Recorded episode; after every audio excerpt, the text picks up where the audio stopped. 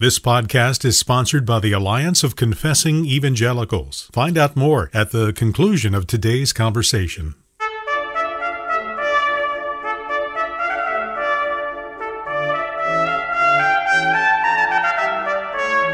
This is Theology on the Go, a brief interview about an eternal truth.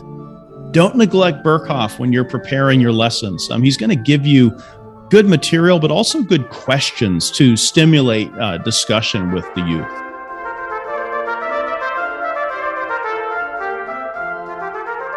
Hello and welcome to Theology on the Go. I am Jonathan Master, joined as always by my friend, co-host, James Dolezal. James, how are you today? Jonathan, I'm doing well. Looking forward to our one-on-one discussion.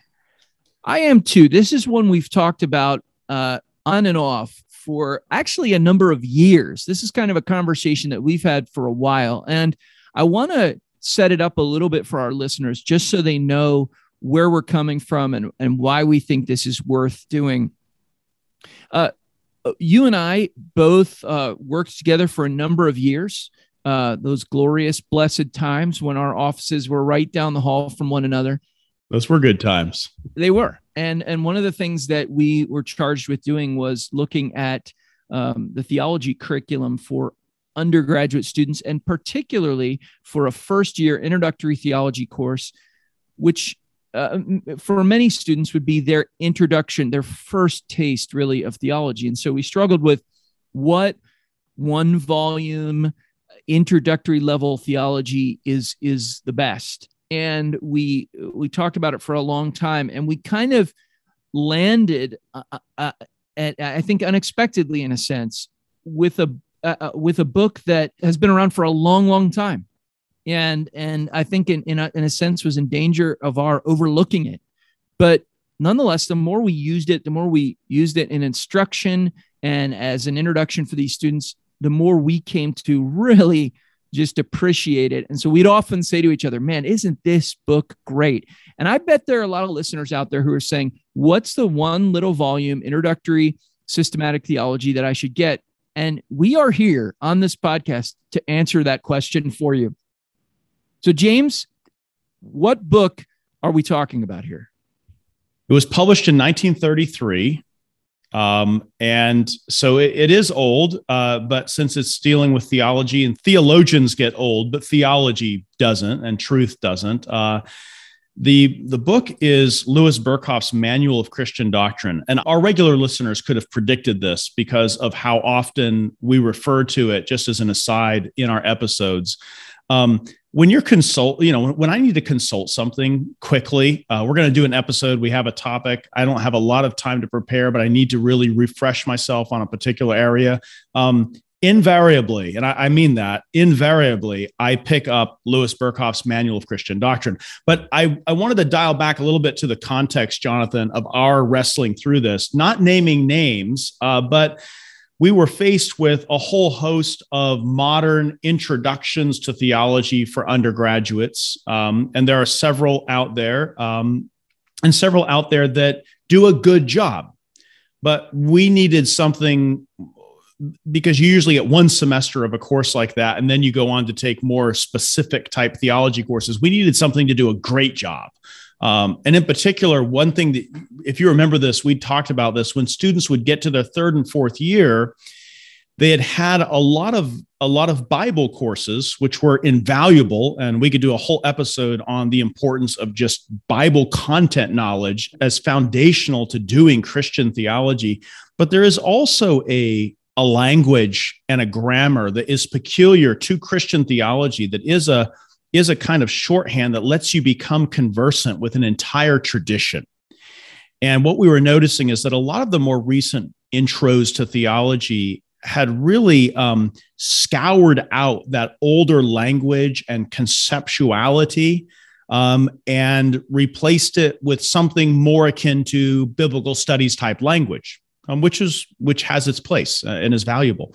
But what I was noticing in third and fourth year students is that they weren't conversant with sort of the traditional theological Christian grammar, so that it did make certain things I was attempting to do for upper division students sort of inaccessible to them. So that wasn't that part of our concern? Absolutely. And I want to expand this and say, well, we're talking in terms of a curriculum and teaching undergrads and all this stuff, because that's where this conversation began. I think what we would want to say to everybody is the point is all Christians should be conversant with the basic truths of Christian theology. And so, you know, formal study is one thing. We found this incredibly useful in that and in ways that surprised us.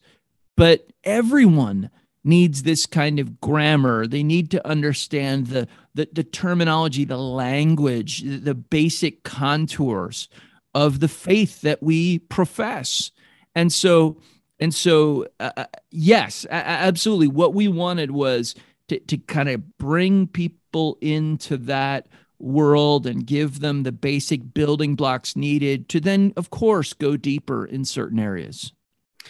And in addition to the sort of takeover of theology by biblical studies, and I know that might seem like a strange conflict, and it needn't be a conflict. They should be able to work in concert, but there is a sort of conceptual habit of mind that is unique to systematic theology that's somewhat different from biblical theology. And the terminology and the conceptualities aren't just easily transferable from one to the other. They are distinct ways of thinking through biblical truths.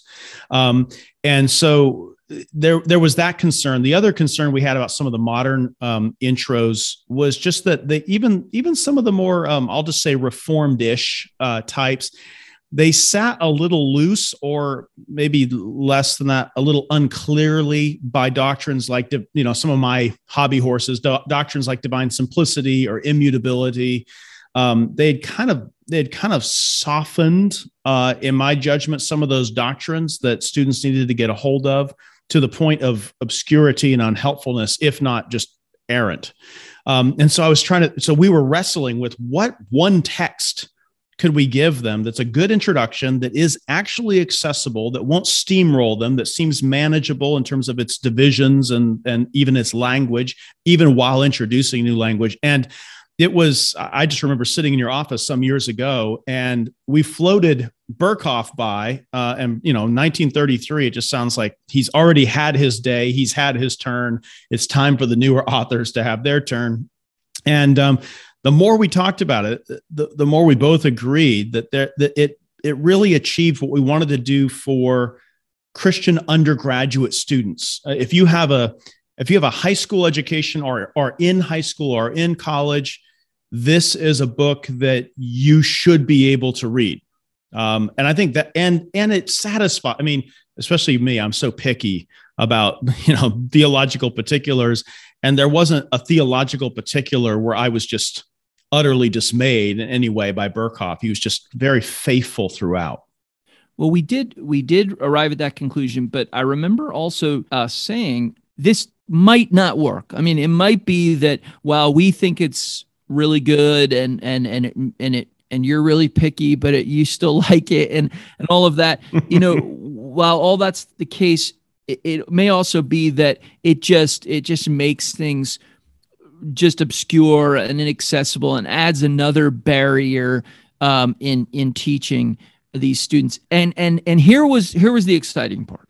We found just the opposite. We found that in comparing it to the supposedly more user-friendly, updated kinds of theology textbooks that are on offer, maybe ones that many of our listeners have grabbed a hold of to try to learn more about theology. We found that compared to those, this was far more accessible, appreciated, understood by our students. And again, I want to say this isn't just for students who are interested in studying theology. This is very broad-based, and just think someone with a high school education.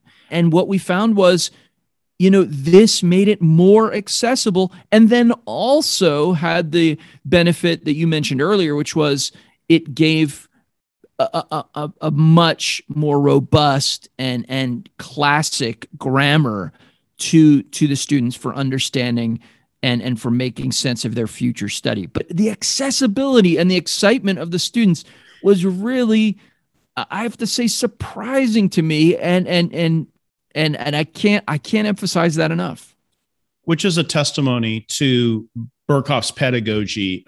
He really did succeed in targeting that younger Christian audience. And when I say younger, I can mean young in age, but we could also mean young in theological development. He targeted them, and it was a success. And the thing about good pedagogy is good teaching method. I know there's a trend in higher ed. We both have spent many years of our life in higher ed, and there's a trend in higher ed that kind of has this notion that the way humans learn is somehow evolving and changing. And like every 18 months, we're being told that people are learning in whole new ways that are utterly unprecedented. And the reality is there are certain basics to the human constitution and the human mind and the human way of learning. And while there certainly is room for adaptation and innovation, there are certain constants of pedagogy that just work because we're still humans. And I think Burkhoff, whatever that is, he dialed into that in his communication. I would also say, as a teacher, I did see the benefit of this. Within a couple of years' time, my upper division students had all come through that Burkhoff text as their first year textbook.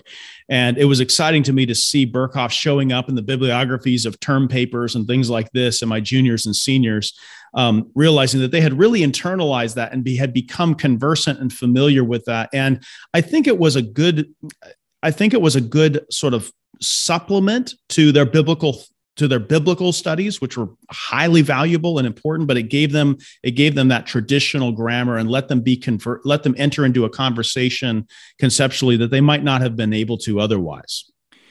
Yeah, and James, I know you want to read an excerpt, which is great, and I want to get to that in a second, but I want to underscore this point. I get the question pretty often. I'm new to the Christian faith. What volume can I use to kind of begin to be conversant with theology? Or I'm just starting to get serious about studying theology. Where do I start? Or I've got students in high school, and I want them to really understand. And there are all kinds of, catechism texts that we can point to and confessions of faith. And we've done that, and we need to keep doing that. So this isn't to take away from that. But when you're talking about a book, a theology book, a theology textbook, this is where I would point our listeners to begin.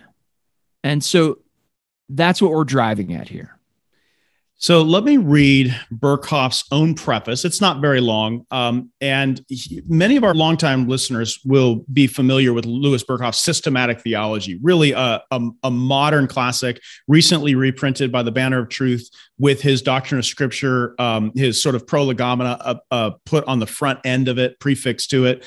And that's a great volume and a stand-up volume and a very scholarly volume. But It also demands you immediately come into conversation with modern theology, modern meaning 19th, early 20th century theology, reformational, medieval, and ancient. And there's a sense in which we need to begin somewhere more fundamental than that, which is really, do the scriptures require I believe certain things about God? How should I express, or about creatures in relation to God? How should I express those realities, whether we're talking about God, whether we're talking about creation, doctrine of man, Christ, redemption, church, last things?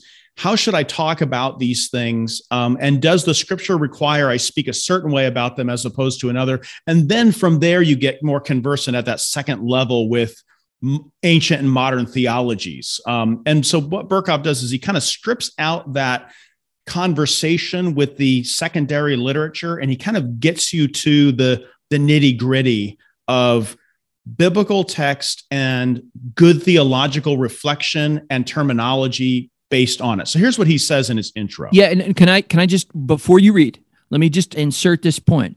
Many of our listeners may have Burkhoff's Systematic Theology. We love that book. What we're saying is the Manual of Christian Doctrine is also worth having on your shelf, because it kind of pares down to the essence of it and gets at the real superstructure of the whole thing. All right, James, I'm not going to interrupt you. All right. Burkhoff says, after the publication of my systematic theology, The publisher requested me to prepare for publication a more compendious work on Christian doctrine, which might be fit for high school and college classes, and might also be used profitably by older catechumens. Mindful of the great importance of the proper indoctrination of the young people of the church, I did not have the courage to refuse, but undertook to prepare a brief manual. The work seemed particularly important to me in view of the widespread doctrinal indifference of the present day. It's interesting he's writing this in 1933. We could say that today. He goes on. Of the resulting superficiality and the confusion in the minds of many professing Christians, of the insidious errors that are zealously propagated even from the pulpits, and of the alarming increase of all kinds of sects that are springing up like mushrooms on every side. If there ever was a time when the church ought to guard her precious heritage, the deposit of the truth that was entrusted to her care, that time is now. I've tried to give a rather comprehensive and yet concise statement. By the way, just a brief interjection here. He succeeds on both of those. That's really does. Agreed. Comprehensive and yet concise statement of our Reformed conception of the truth, and sincerely hope that its clarity may not have suffered through its brevity. I think his hope is realized. Absolutely. At the end of every chapter, I have given a list of questions that will help the student to test his knowledge of what it contains. In my references for further study, I have been rather sparing, since I did not desire to overload the student in any way. Moreover, I have limited myself almost exclusively to Reformed authors. I hope it will not seem presumptuous that I have invariably referred first of all, to my own work on systematic theology, since this manual is based on the larger work throughout and can best be understood in the light of its more detailed discussion of Christian doctrine. May the King of the Church make this manual a blessed influence in the instruction of our covenant youth. That's his introduction. And you could just see that he took this, he had some reservations, but he felt like he couldn't resist. And I'm grateful he did, because I cut my teeth on Burkhoff on his summary of Christian doctrine, if you know the smaller volume, and then moved to his systematic theology.